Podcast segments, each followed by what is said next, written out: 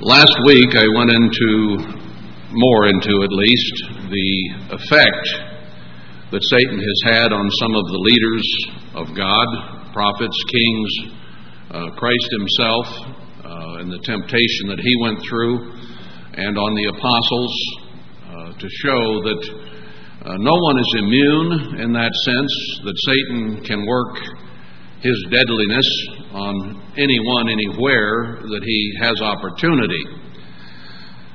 So rather than going further into that today, I want to get into the scriptures and show some of the things that Satan was doing in the days of Christ and the apostles, how he affected people, and how grossly and deeply he could affect them, and give us a little hope, uh, I think, as well. Uh, let's start today in Mark 1. In Mark 1, and here I'll pick it up in uh, verse 23. Uh, it says that they had been astonished at his doctrine, and there was in their synagogue where he was, I think it was Capernaum, uh, in that synagogue a man with an unclean spirit, and he cried out. So the demon was possessing this man had taken over his mind. Now, Satan and his demons can do that, and we'll see some examples of it today where they actually take over. Uh, we've, in our nomenclature in the church, common way of speaking of it, I guess I should say, we speak of demon uh, influence and demon possession. Now, they can influence any and every one of us fairly easily with impulsives and impulses and thoughts and things that are ungodly without a problem. Uh, possession has they have to have an opening, a lack of control in some way with you and your mind in order to truly take over. But they can do that, and then your reactions become their reactions. Your voice can become their voice. Uh, the things you say uh, are totally demonic. Now, this was a man who was possessed, and he cried out. So he yelled, he screamed, caused a disturbance. But once he was in control of that mind, his demonic personality began to come out, and they do have different types of personalities. So this one was one that was vocal and cried out uh, saying, Let us alone, or let alone, uh, but apparently uh, there was more than one there. So they can come in and take over, and there can be more than one demon. In fact, I, in experience, I have been able to visit with people who had more than one, and they have different voices, different personalities. And one will speak and then recede, and the other, another one will come forward and you're, you're talking to multiple personalities there. We call it schizophrenia today. We don't call it demon possessions. They have lots of fancy names for things that I think we will see as we go through these scriptures that are still here today. They're just called different psychological names and things as opposed to recognizing the source of the problem. So let us alone. What have we to do with you, you Jesus of Nazareth? Are you come to destroy us? I know you, who you are, the Holy One of God. So here was a demon. The man had never met Christ, didn't know him. He'd come into Capernaum and was preaching. But this demon, or these demons, knew exactly who he was. They had no problem identifying him just by looking at him, and perhaps by his teaching as well, that it was truly the teachings of God as opposed to some false teaching. So they had several ways of identifying him as the Christ. And Emmanuel rebuked him, saying, Hold your peace and come out of him. So he knew he had power over this demon or demons and could command them to come out. So he told him to be quiet because he was a very loud, noisy demon. and come out. And when the unclean spirit had torn him and cried with a loud voice, he came out of him. So he was able to wreak physical damage on this individual as well. He tore him. I don't know exactly what kind of damage that meant, but he inflicted some kind of physical wound as he came out. Uh, you remember Satan, in dealing with Job, had the ability to do physical things to him, such as the boils. So he could kill animals, he could kill with the power of the air uh, the sons of and daughters of, jo- of Job, and could also inflict physical damage. So we need to understand the powers that are there. And they were all amazed, insomuch that they questioned among themselves, saying, What is this? What new doctrine is this? Or with authority commands he even the unclean spirits, and they do obey him. So Christ had that power over them. Now let's go to Mark 7. I'll just cover a few of these, hopefully fairly quickly. Verse 25. He came, and a certain woman whose young daughter had an unclean spirit heard of him and came and fell at his feet. So here was a grown woman who had a daughter who was possessed of demons. So they can affect children as well. The woman was a Greek, a Syrophoenician by nation, and she besought him that he would cast forth the devil out of her daughter. But Emmanuel said to her, Let the children first be filled, for it is not meet to take the children's bread and cast it to the dogs. Well, he was going to deny her because she was not Israelite, and he had come first to Israel and then to the Gentiles. Not that they weren't to be included later, but that was not his initial uh, responsibility here, as it wasn't for the apostles as well. And she answered and said to him, Yes, Lord, yet the dogs under the table eat of the children's crumbs. That's quite a remarkable attitude that she had, quite humble and meek. She did not take the racial bait, if you will. How many today in various parts of the world who are against each other racially, no matter what the country or the races are, would be that humble and not take the bait and act racist at all. She was able to handle that and to be humble. And she answered and said to him, Yes, Lord, yet the dog, I read that. And he said to her, For this saying, Go your way, the devil is gone out of your daughter.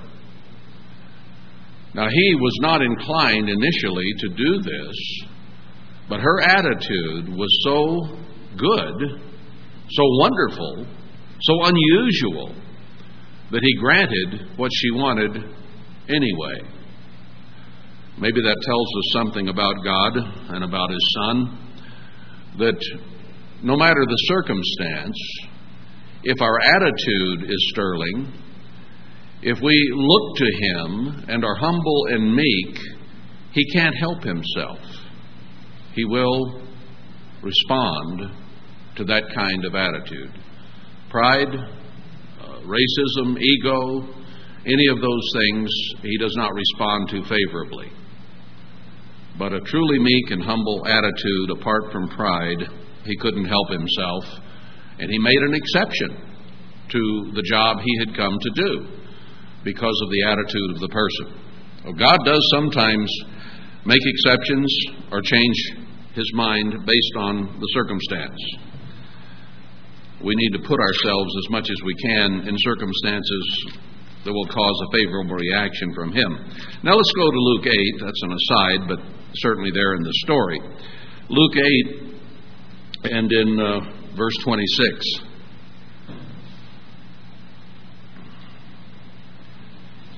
They arrived at the country of the Gadarenes, which is over against Galilee. and when he went forth to land, there met him out of the city a certain man which had devils long time. So demons can possess someone, and it can be over a period of years, a long time. It's not just a transient thing that happens and they're gone necessarily. And there were and wore no clothes, neither abode in any house, but in the tombs. So here was a man that went around stark raving naked, probably raved as well, use the expression, had been possessed for a long time and just lived in the tombs among the dead. And he, in that sense, was spiritually dead, and his mind was as good as gone because the demons were controlling it and causing him to go without clothes and to live in the tombs. When he saw Emmanuel, he cried out. I don't know what type of cry this was, uh, and fell before him, and with a loud voice said, What have I to do with you, Jesus, you Son of God, Most High? I beseech you, torment me not. So here was the demon who fell before him, not truly to worship, I don't think, by any means, but an acknowledgement of who Emmanuel was.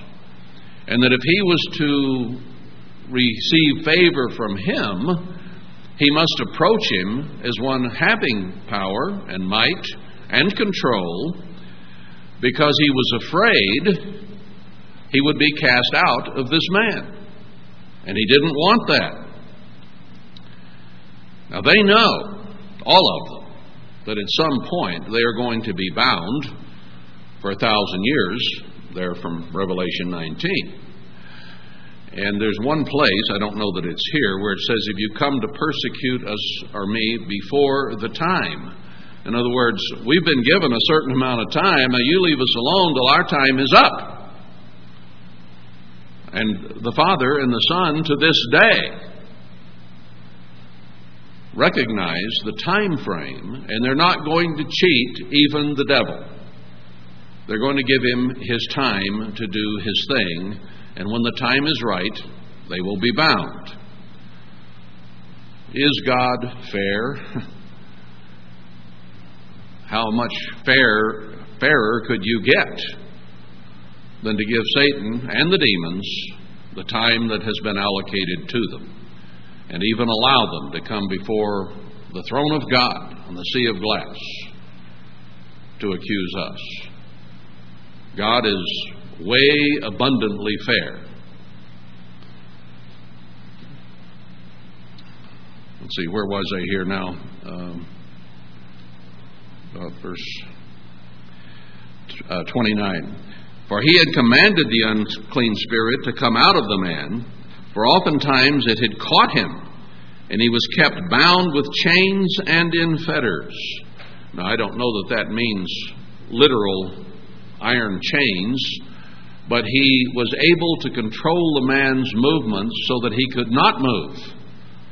He held him unable to do anything chains and fetters. And he broke the bands and was driven of the devil into the wilderness. And Emmanuel asked him, saying, What is your name? And he said, Legion, because many devils were entered into him. And they besought him that he would not command them to go out into the deep. They didn't want to be cast out, and they didn't want to be cast into the sea, which was nearby there. And there was a herd of many swine feeding on the mountain, and they besought him that he would suffer them to enter into them, and he allowed that. All right, you got to leave this man, but I will let you go into an unclean animal. Uh, on the other hand, interesting, he says, Don't cast us into the deep. So he says, All right, you want to go into the pigs? Go in the pigs. Then what did the pigs do? They dived into the deep, took the demons with them. Kind of interesting. He didn't really give them what they wanted, did he? He gave them sort of what they wanted, but they had to go into the deep anyway.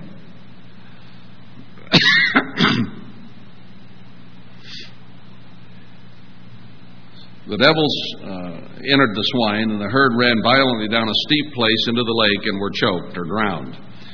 When they that fed them saw what was done, they fled and went and told it in the city and in the country. And when they went out to see what was done, and came to Emmanuel and found the man out of whom the devils were departed, sitting at the feet of Emmanuel, clothed and in his right mind, and they were afraid. This man had been around for a long time, wore no clothes, dwelt in the tombs, yelled, screamed, and sometimes couldn't even move, was just held down, had no control of his arms and legs and head. And here he was sitting at Christ's feet with the disciples, in his right mind and with clothes, utterly sane, a normal human being. That scared them. How could this happen? What kind of power does this man, man have? They also, which saw it, told them by what means he that was possessed of the devils was healed. So Christ showed his power there. Let's go to Luke 9 37 and 42. I, we, we need to see the lesson of what God can do with demons, but we also need to see what demons can do to mankind. Luke 9, verse 37. And it came to pass that on the next day, when they were come down from the hill, much people met him. And behold, a man of the company cried out, saying, Master, I beseech you, look upon my son, for he is my only child. And lo, a spirit takes him, and he suddenly cries out, and it tears him, that he foams again, and bruising him hardly departs from him.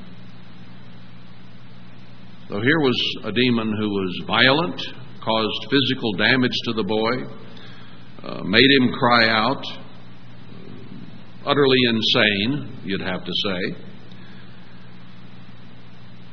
And I besought your disciples to cast him out, and they could not.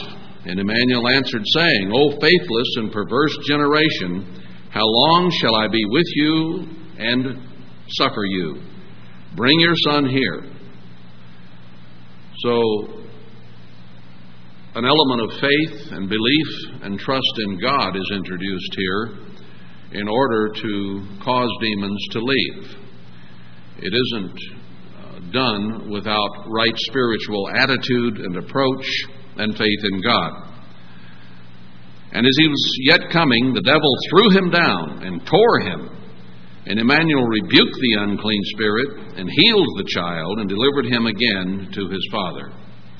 They were all amazed at the mighty power of God. But while they wondered, everyone, at all things which Emmanuel did, he said to his disciples, Let these sayings sink down into your ears, for the Son of Man shall be delivered into the hands of men. And through satanic influence in Judas as well. So he says, Remember what this demon was able to do, because it's going to happen to me as well. He knew there was more trouble coming from Satan. Chapter 11, verse 13.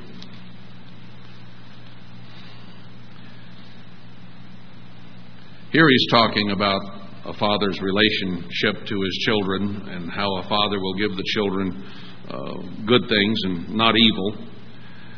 Uh, and I'll pick it up in 13. If you then, being evil, know how to give good gifts to your children, here's a recognition of human nature. I mean, these were just normal people he was speaking to, and he said they were evil, which reminds you of Jeremiah 17:9, which is that the human mind is deceitful and desperately wicked. Who can know it? Our human carnal reactions are just that. They're selfish, they're uh, of the flesh, they are not of the spirit by nature. Our nature is an evil and corrupt nature.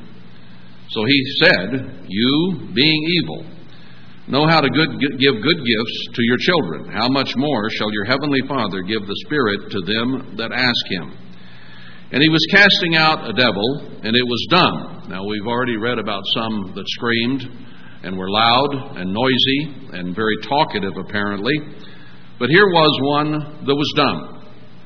It wouldn't speak. I have encountered some like that, that you could not get them to talk.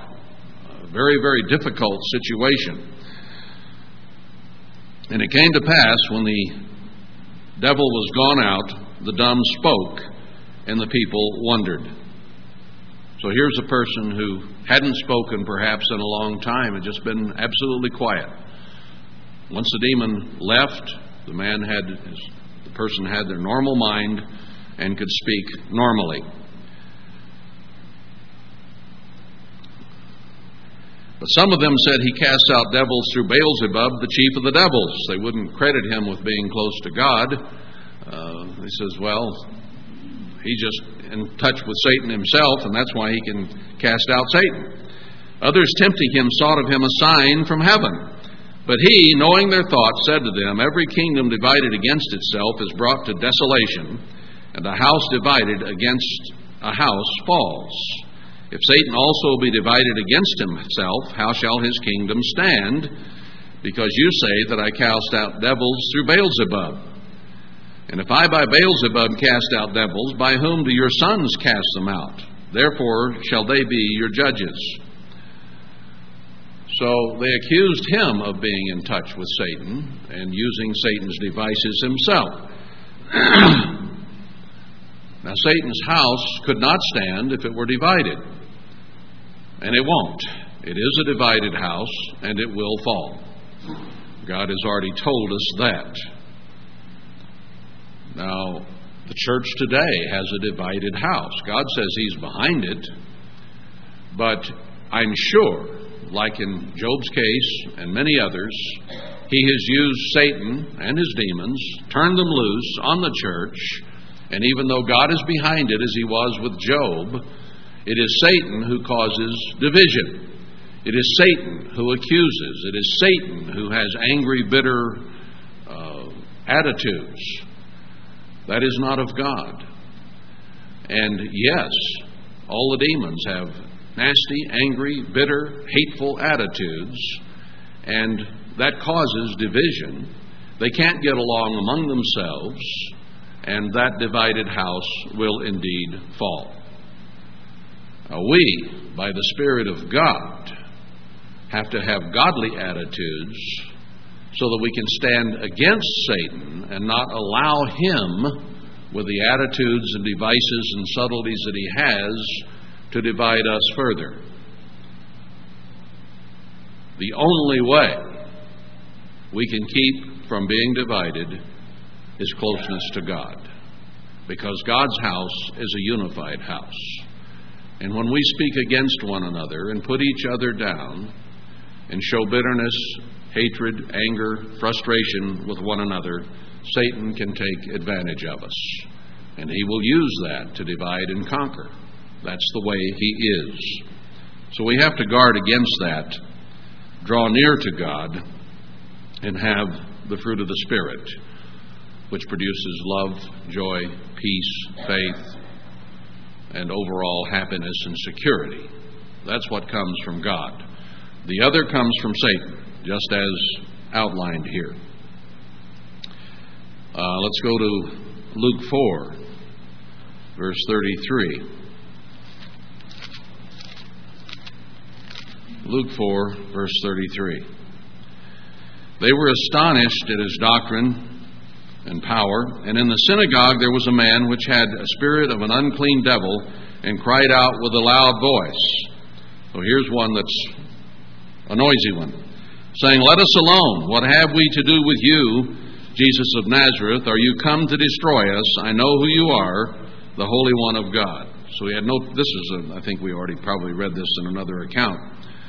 But uh, he knew who he was, a loud demon. He was cast out. Matthew 10. Let's, let's go to Matthew 12 first. Matthew 12, verse 22. And there was brought to him one possessed with the devil, blind and dumb. So here he could make someone, cause them to be blind and not even be able to speak. So all blindness and all deafness does not come from physical reasons.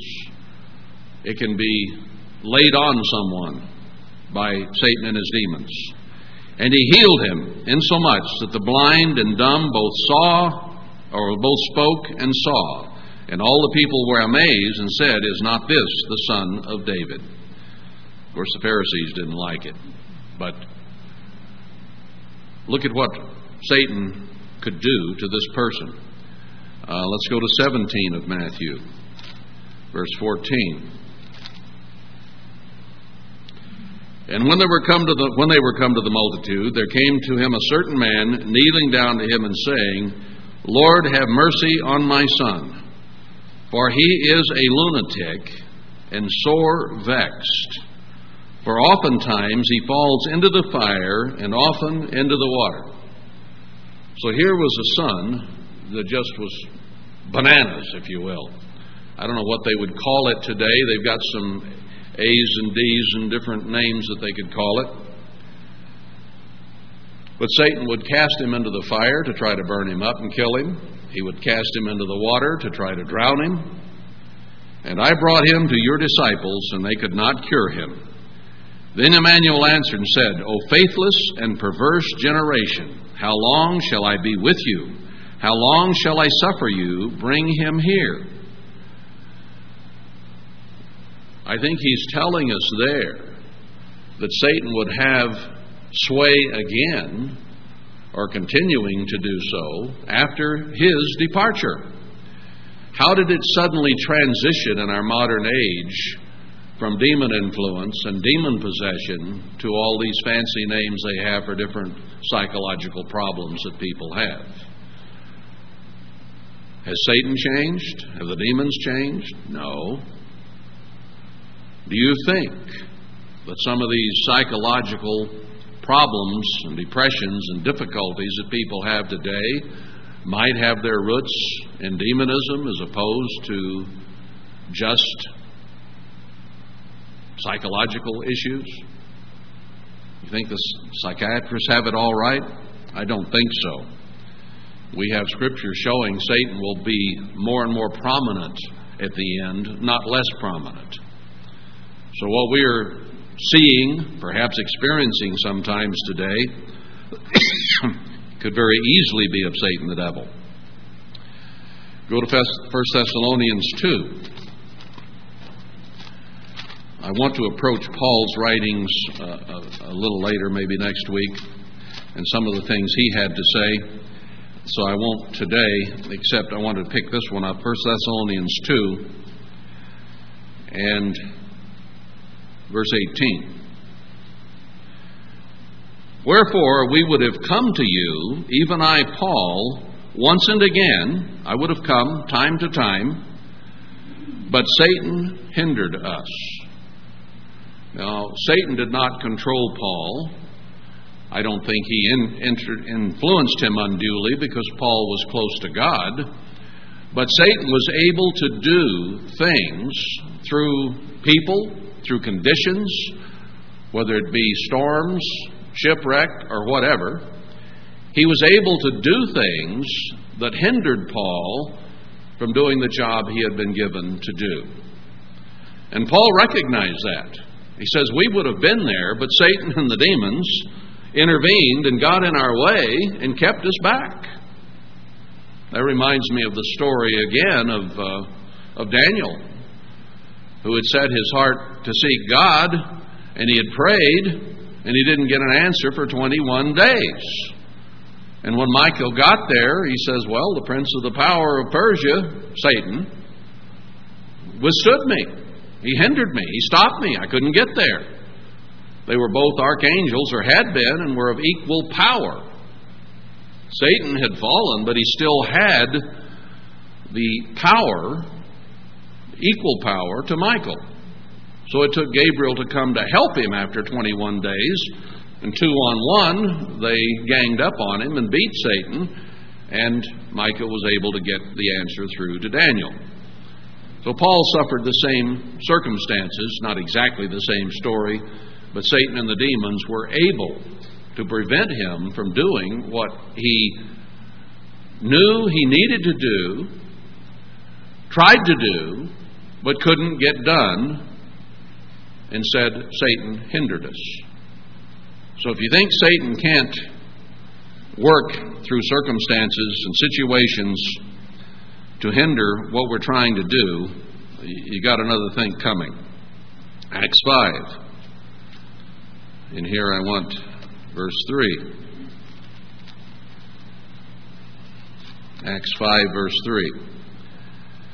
Here you have the story of Ananias and Sapphira, who were members of the church, Christians, followers of the apostles in Christ, and a certain circumstance came up that caused them to, in selfishness, hold back. And notice who was involved. Peter said, Ananias, why has Satan filled your heart to lie to the Holy Spirit and to keep back part of the price of the land? So Ananias and Sapphira both lied, and Peter recognized that here were people who were members of the church who should have been close enough to God that Satan could not influence them, but he did. And they did what Satan wanted, and they both wound up dead as a result of it. God punished them for that as an example to the rest of the church. So if you think Satan can't be involved in our lives, consider these scriptures very deeply. I want to go to Matthew 10. We'll change directions a little bit here uh, with this particular verse because it shows that there is some hope for us. Uh, we could be at the mercy, and he has none, of Satan the devil if we did not have help from God. But here in Matthew 10, verse 1, when he had called him his twelve disciples, he gave them power against unclean spirits to cast them out and to heal all manner of sickness and all manner of disease. So, healing the mind of satanic influence is one function that he gave to the disciples who became the apostles. He gave that power to the ministry. He didn't give it to anyone else, but he gave it to the ministry. You'd see that throughout the Bible. There are people who think they can anoint, there are people who think that they can uh, do a lot of things that God did not say they could do, and it is highly presumptuous of them to take those things into their own hands. Now, that doesn't mean that they had total power over them. They did have a situation. I, I think I, I, may get to that. I'm not sure whether I put that one in here or not. I didn't get all the scriptures for sake of time. But it says the disciples could not cast them out. And Christ did. And then they wondered, why couldn't we? He says, well, this kind only come out through fasting and prayer. In other words, you might sometimes order them out and they will come. But there are times and certain types of very stubborn demons that require not only orders, marching orders, but also require fasting and prayer. Some are much more difficult to cast out than others. In my time in the ministry, I've experienced both kinds. Some went relatively easily, and some were very, very hard to get rid of, hard to discern even, hard to determine if they were even there. Others are so very obvious. And it is the inobvious ones that are hard to goad into showing themselves that are the most difficult kind and do require fasting and prayer. but he did give them a certain power over them. Luke 6, verse 17. Luke 6 and verse 17.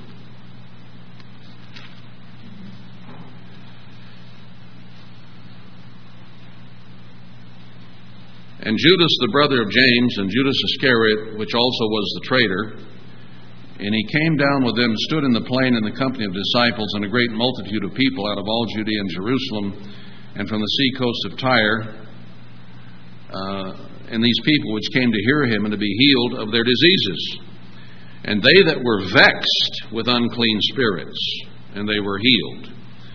So here's another thing that Satan and the demons can do, and that is vex you. They can torment you. They can cause all manner of confusion and frustration in a human being's mind. So, heavy influence, maybe possession, but vexed with holy, with uh, unclean spirits. So troubled, confused, frustrated. They can do that to people. Acts 5. Did I already do this one? No, verse 16. This is a different account. Same chapter, Acts 5, but a little further in the chapter. Acts 5, verse 16. There came also a multitude out of the cities round about Jerusalem, bringing sick folks, and them which were vexed with unclean spirits, and they were healed every one. Then the high priest rose up, and all they that were with him, which is the sect of the Sadducees, and were filled with indignation, and laid their hands on the apostles, but put them in the common prison. So, here you put demons out, you make them depart from vexing and bothering humans, and then you, by doing so, you stir up other people, religious people, against you by so doing. Chapter 8, verse 7.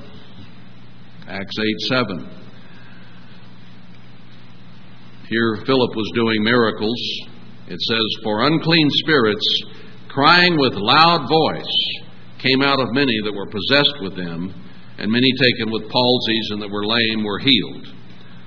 So Satan can affect mind and body and a healing of the mind or a departure of Satan and the demons has to occur uh, for the mind to be healthy, just like physical diseases have to be healed as well. Uh, Acts 10, verse 38.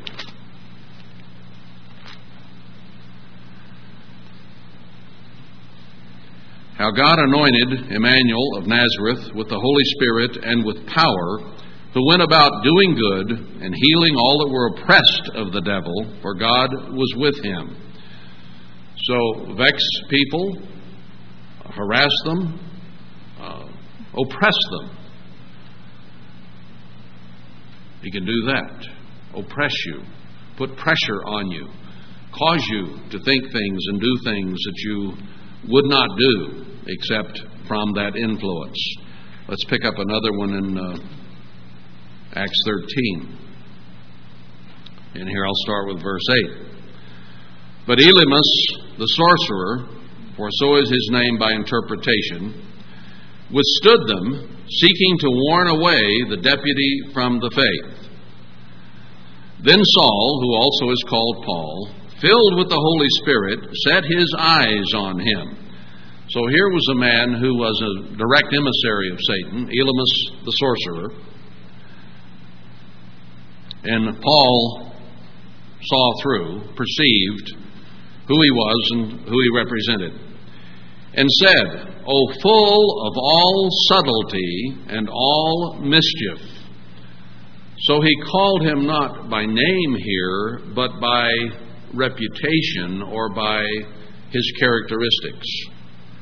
This demon was full of subtlety. He can approach you very carefully very easily, very slickly, and cause you to do things Satan wants you to do. Remember back, we talked about Eve and Adam and how so easily he approached and got them saying yes, yes, yes, like a good salesman. And first thing you know, they bit. So this one was full of subtlety and mischief. Mischief meaning any kind of sin or wrong attitude or wrong conduct. You child of the devil. Christ called the Pharisees the sons of the devil. So that you're of your father, the devil, uh, the father of lies and liars. You enemy of all righteousness. So this tells us here that Satan and his demons are the enemy of any righteousness. If we, through the Spirit of God, begin to attain any level of righteousness, then Satan and his demons are against us. They will try to destroy us. They will try to destroy and impact any righteousness through God that we might achieve. Enemy of righteousness, will you not cease to pervert the highways of the eternal. Is that I got that marked out. Right ways, highways, must be right ways of the eternal. Will you ever cease? No, they will not, as long as they are allowed. That is their goal, it is their purpose. They will try to stamp out any righteousness that is. Now, I want to put this in more of a modern context. I want to give you a few examples of some situations that I have faced and been in and been attacked by uh, just out of personal experience. But let's recognize how much Satan influences this society. You may probably have all heard of the death of Robin Williams recently, the, the comedian who hung himself. And he was indeed uh, an exceptional comic in some of the movies and various things I've seen him do. An incredible mind for comedy. And yet he had admitted in an interview, I don't know, I didn't get the date of it, but some time back, he had said in an interview that Satan or demons or a power, I don't know exactly the words he used, I don't remember, took over when he would stand up to do stand up comedy. Now, I never heard him do any stand up. I just saw him in more innocuous movies and TV and whatnot. But apparently, according to this article, he was one of the crudest, most profane comedians around. And some of them can get awfully profane. But when he would get on stage and start performing live, he said they took over. He says, I could not put together the comedy I gave without the help that they gave him to do what he did. So he admitted demon influence. Now, why did he kill himself? That may have been the same influence. Who knows? But he was tortured by those things. They came and went. When he'd get on stage, they would come and take over whereas they wouldn't in normal everyday life, apparently. I don't know how much they tormented him.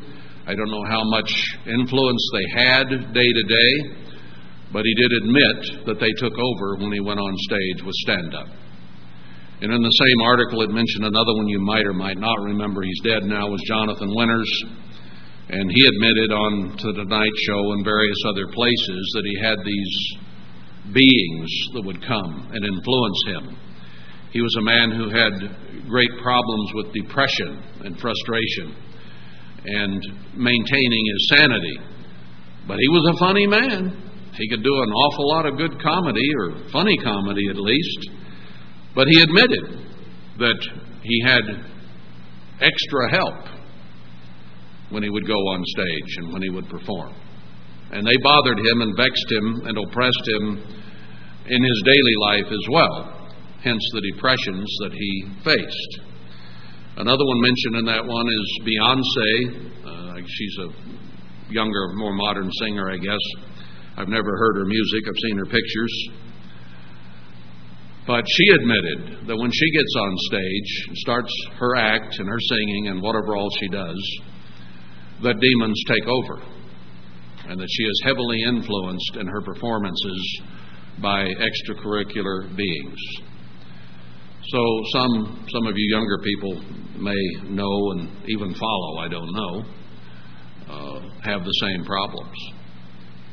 It is common in our society today. Satan has his influence over politicians. Nancy Reagan even admitted that she went to seances, contacted demons, and I think Ronald did as well. Or he listened to the influence she got from the demons. So these things happen. They happen in enter- entertainment, they happen in Hollywood, and many of those people in Hollywood are driven by Satan and by demons in what they produce. And when you see all the violence and the sexual stuff and the uh, overt demonism that occurs. Satan is behind all that. If you go to violent, what they call action movies and so on, you are seeing the work of Satan. You are experiencing it. All of these games that kids and adults play on TV that are violent and kill, kill, kill, destroy, that's not godly. Does God kill, kill, kill, destroy? No. Isn't his attitude at all. That comes from Satan the devil directly. Star Wars is satanic. It isn't just good versus evil, it's satanic. It introduces all kinds of little weird beings, preparing us for Satan's last try at taking over the earth with demon spirits coming from outer space. Hollywood is influenced heavily with demonism, as is politics. And what we see in politics is an attempt at world war and destruction of human flesh. What we see coming out of Hollywood is an attempt to destroy morals and human kindness to other humans by depicting violence and all manner of sin. Isn't most of what comes out as entertainment about sin? Isn't what even Disney World, or I mean Walt Disney, the Disney movies for kids, introduce the same stuff? They really, really do. Satan is very subtle and very careful in how he presents things and makes it look good. Satan's ministers are transformed as angels of light. Now, you may not be getting what I'm saying, and it might not change some of the things you do or allow your children to do. It may not. It's just so much talk, isn't it? Oh, it's not really that. Let me tell you a few things that I have experienced myself. I think I've mentioned this one before, but I'll put it in this context. When I was pastor of the Miami church back in the 60s, we got lots of letters in those days from new prospects, and when I got to Miami, there were there were letters that were three and four years old because there had not really been that area had not been worked. The congregation was only at that time about a hundred people, maybe a little more. And I had to go around. Some of these letters, people had moved, they died, whatever. Some were still interested in listening. But I got this one from West Palm Beach, and curiously, uh, that was a hotbed for demons, West Palm Beach. Of all the southern Florida area, I ran into more demons there than anywhere else. There were other areas where there were some, but not, not like West Palm Beach. Anyway, I had this old letter. I had not contacted the people ahead of time. It was probably, I don't remember now, it might have been two or three years old. And I thought, probably a dead end to even call, but I'll go by. So I didn't call, didn't email them, didn't have such things then, or text or anything else. I just went there cold turkey to this trailer house, had the address on the letter, knocked on the door, Guy comes to the door, opens it. I know you. You're Darryl Henson from Ambassador College. That took me aback. How did he know that? As a human being, he would have had no clue, no way of knowing that. And then the conversation became really, really strange.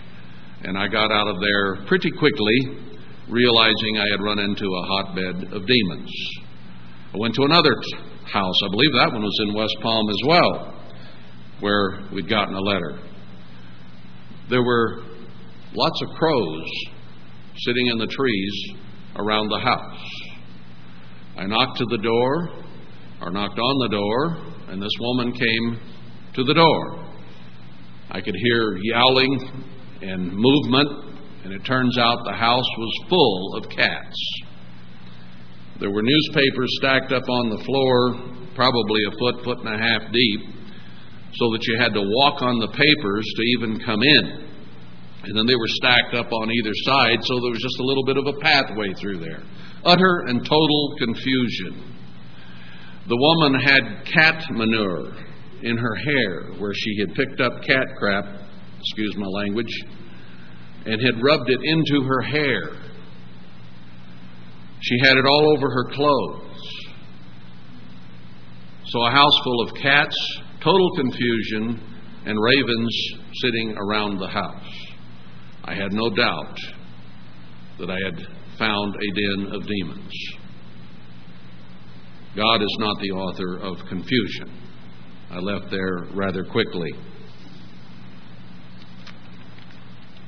One time, Marla and I, along with another friend, uh, had gone to Wichita, Kansas. Her, Marla's folks lived there. And we'd gone down there on a mission. And we got in, I don't know, 2 or 3 o'clock in the morning, whatever it was, and didn't want to wake her parents or anything.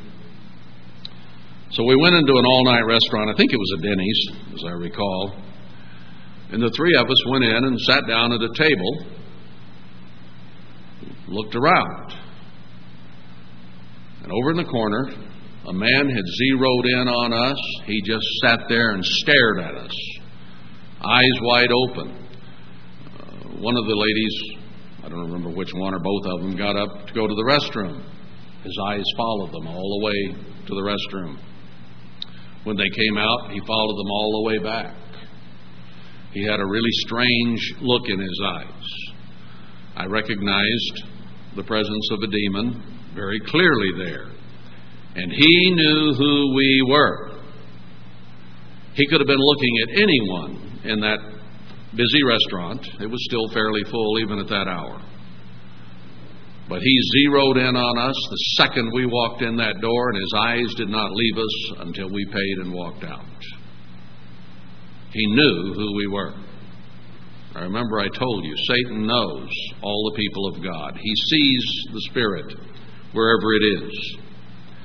I had a situation in the El Monte Church when I was there in the early 70s where a guy who was new made contact through the church and I went to see him, called him up, went to see him. And he was essentially talking gibberish. I had trouble understanding what the man was saying. But I somehow got the message through all that that he wanted me to lay hands on him. So I did.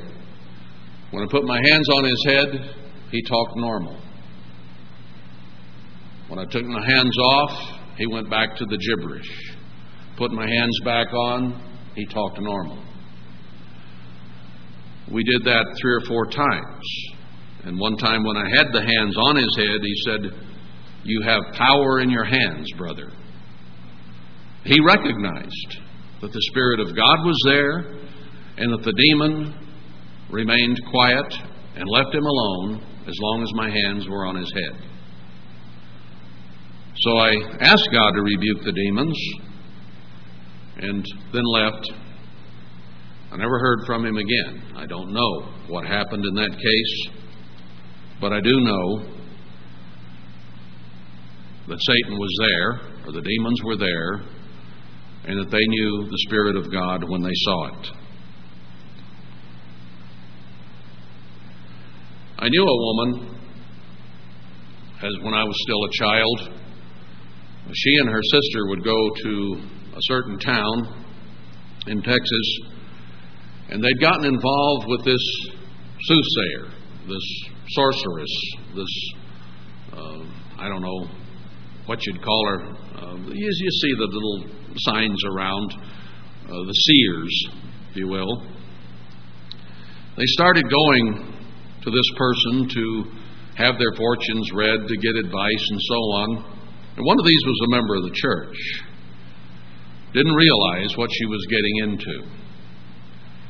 You know, there's Ouija boards and various things like that where you can contact demons, and they love to respond to those things. Stay as far from those as you can get, and from any of these crystal ball gazers or whatever they might be called.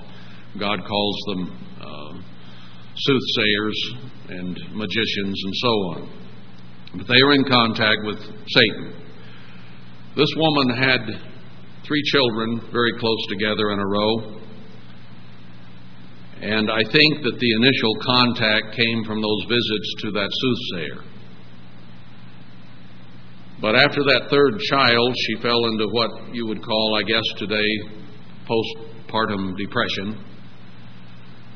I would call it something else, but uh, Satan began to influence her, I think.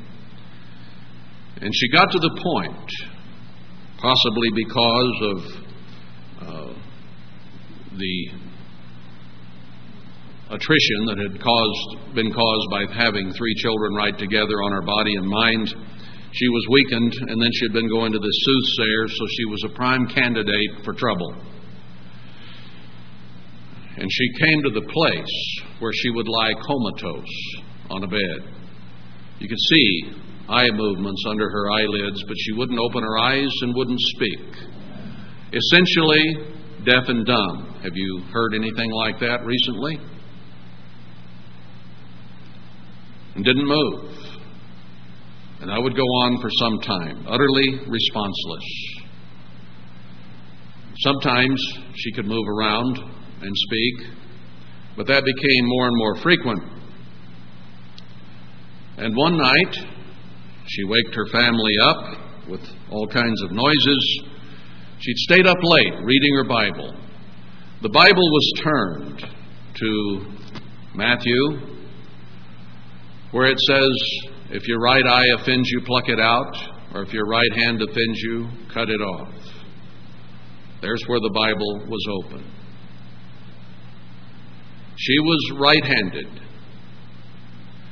Now, I have butchered hundreds of animals, literally, in my life. And I know how hard it is to find the exact spot where a leg joint is, uh, to sever a deer leg or an elk leg or a cow's leg at the joint. If you miss it a little bit, I mean a fraction of an inch, it becomes almost impossible, and then you can't seem to find the right place. Been through that. If you hit it just right, you can go through that joint and cut it apart fairly easily and remove the leg that you were trying to get off the carcass. And that's with your good hand. I'm left handed. I don't think I could cut an animal's leg off with my right hand. I'd never find the joint. I wouldn't have the control. I wouldn't have the capacity, probably, to get that off. Well, give me a half a day, I might. With the left hand, I got experience enough that I could most of the time find it and remove the legs. Okay? This woman had read those verses. She was under heavy influence, if not possession, of demons at that point. She took a knife in her left hand, and she was very right handed. And she cut her own wrist off, left handed, with a common kitchen knife. Noise was made. It woke up most of the family. And two men, two males, one grown, the other almost grown, could not hold her down. She had incredible strength. They tried to save the hand, which was hanging just by a little piece of skin. It later came off. She almost died there from satanic influence and twisting of a scripture. She had gone through some of the things that you and I just read about in the scriptures. That's in my lifetime. And that had happened. She named that baby that was born just before this happened after a demon from India who had come to America and who possessed her. The name was later changed because it was recognized the source of the name. She eventually healed up. She regained her focus. The demons were cast out. And she returned to normal life. But my mother has lived for over 50 years without a right hand. I was there. I was the 14 year old boy who tried to hold her down along with my dad. It was scary, believe me. I know what Satan and his demons are capable of, brethren. I've seen it firsthand. When I was in California in the 70s, pastoring the Fontana and Glendora churches, we lived up on the mountain there above San Bernardino. And one evening I was I had the fireplace going. And uh, you know how you like to sit and watch a fire. I laid there, I didn't get up and go to bed. I laid there until I dropped off into sleep. And the next thing I knew, when I woke up, I could not move a muscle. Like being bound with fetters and chains. I could not move anything. The only thing that worked was my mind. And I realized I was in a tussle an absolute spiritual battle with a demon or demons. Satan himself, I don't know. But I prayed as desperately, couldn't utter a word, couldn't pray out loud. Just the mind is all that would work. They had completely controlled my body, could move nothing. My mind was my only chance. So I prayed to God, who was my really only chance. I don't know how long it lasted. It seemed an eternity. But I prayed and prayed, and the sweat was bursting out on my face and on my body. I was straining so hard to keep from being taken over. And after praying as hard and as long as it took, it released me and I was so weak I could hardly move. That demon had tried to take charge of my mind. Didn't have any trouble with the body, but the mind it had problems with. And by the power of God, I was able to resist by praying the eternal rebuke you, Satan, over and over and over again and crying out to God mentally. Some of you may have some experiences like this? I don't know. I was in Imperial Schools in Big Sandy, my ninth through the 12th grade.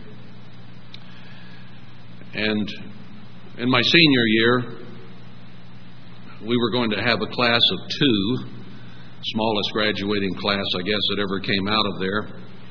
But a new, new girl came toward the beginning of the year, and the two of us in the class recognized she was strange.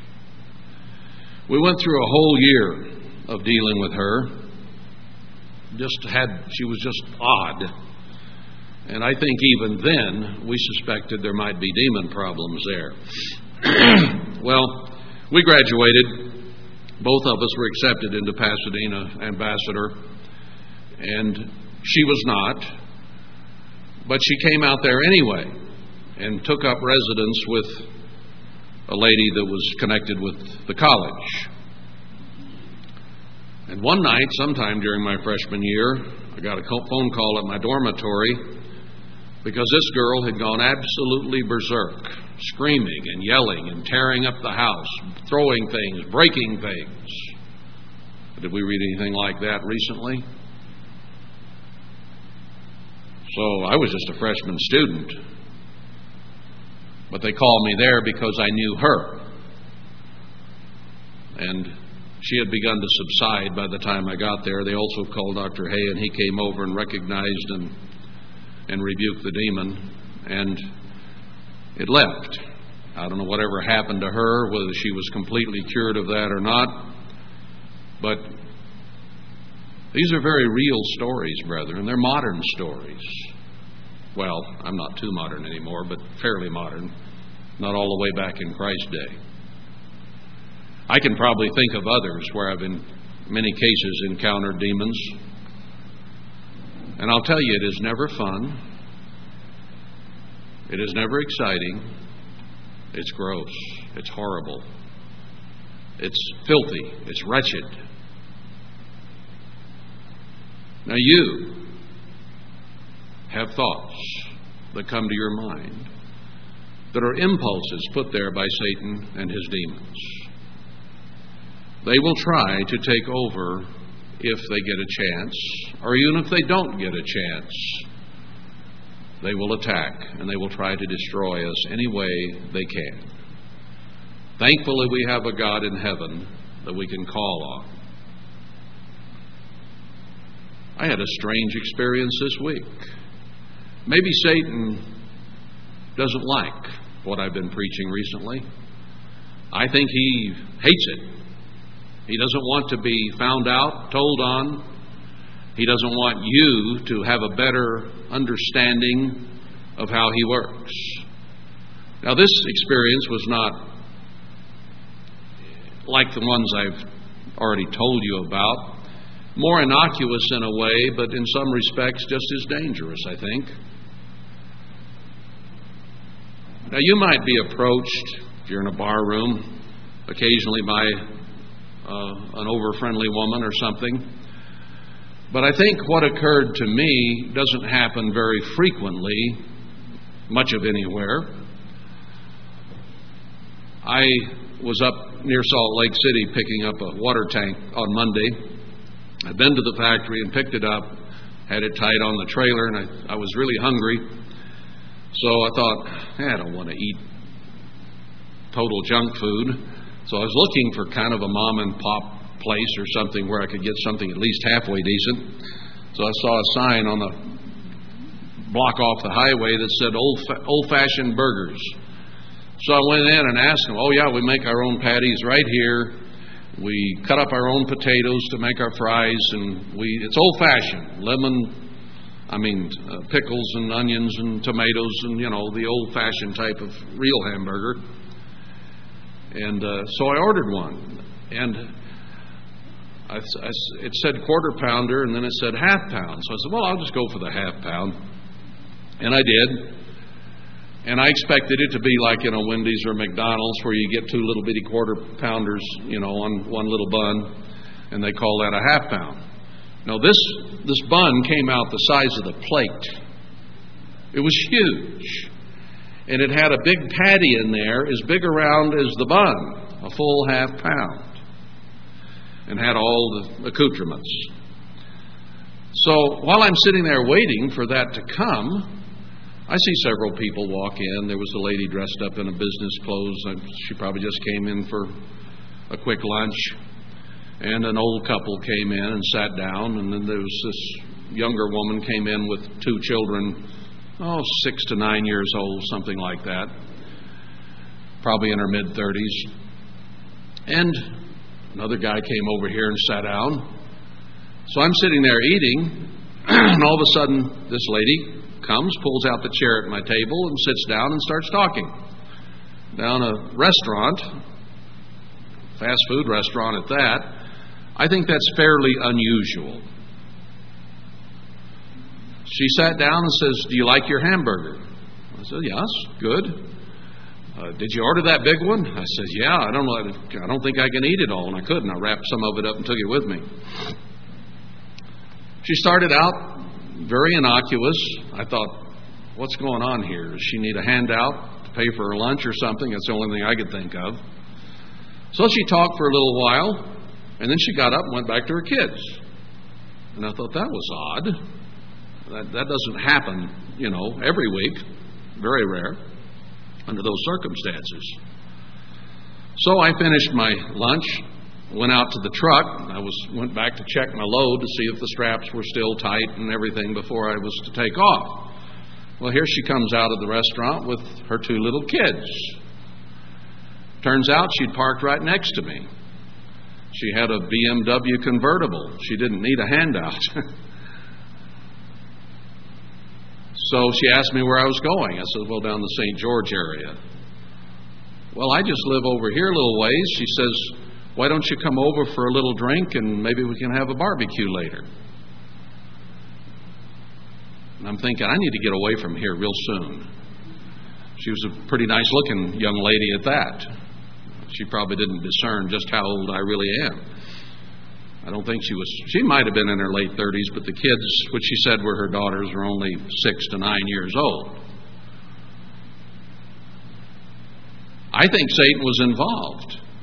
I think he didn't like the sermon I'd given the week before, and I don't think he likes the one I'm giving today. And I think he threw a stumbling block right in my path out of nowhere. Totally strange circumstance. Very unusual.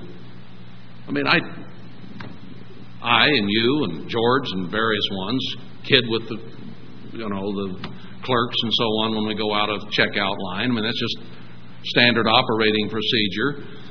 You'll say something and try to make them laugh or smile or whatever, make their day a little easier. I, I make friends easily in that sense. But this is right out of the blue. I noticed her she came in, but I didn't, you know, look at her like, hey, just sitting there. Here she came. Does Satan do stuff like that? Did she start out very simply and subtly by asking how my lunch was? you know? I don't know. But it doesn't always have to be outright possession or heavy influence. It can be very simple things where we can be tempted with all kinds of different things that Satan would throw at us. Today, I wanted to get across some of the things that happened with Christ and the disciples, how demons reacted, what their approaches were, and then give you a few examples, both horrible ones that occurred and some that are less noticeable as what they were. So we get a little bit of a feeling of how Satan works and it's not all ancient history. It's still there today and every day. And if he doesn't attack us outright and personally, he does it through the media, over the airwaves, as the prince of power of the air. He is capable of influencing us through TV and computers and phones and anything that comes out of Hollywood or politics or simply through the air with subtle hints, subtle thoughts of evil that come from him. And he infects or affect, affects everybody on this earth. You say, well, so and so must be demon influenced. Brethren, everybody is. It may be small, it may not be much, but how much does it take to influence us to think wrong thoughts and to take wrong actions? It doesn't take much.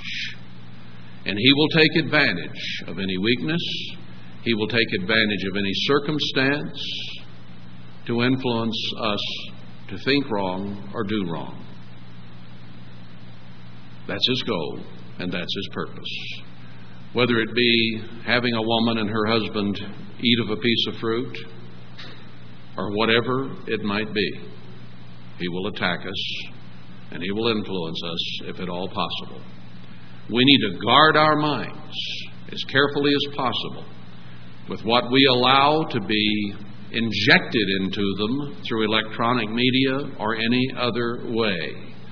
Because Satan uses the airwaves as one of his principal ways of reaching people today. And there is very little on the electronic media that isn't involved in sin, degradation, and immorality, murder, hatred, thievery, killing, whatever. Very little is on there that doesn't have some use, misuse of violence or sex or language or anything ungodly. And even some of the leading artists have admitted that they are taken over by Satan the devil. And if those will admit it, what about some of the rappers and the singers and the so on, the rockers, And that's about all they sing about is drugs and violence and alcohol and misuse of good things that God has given. Think about it.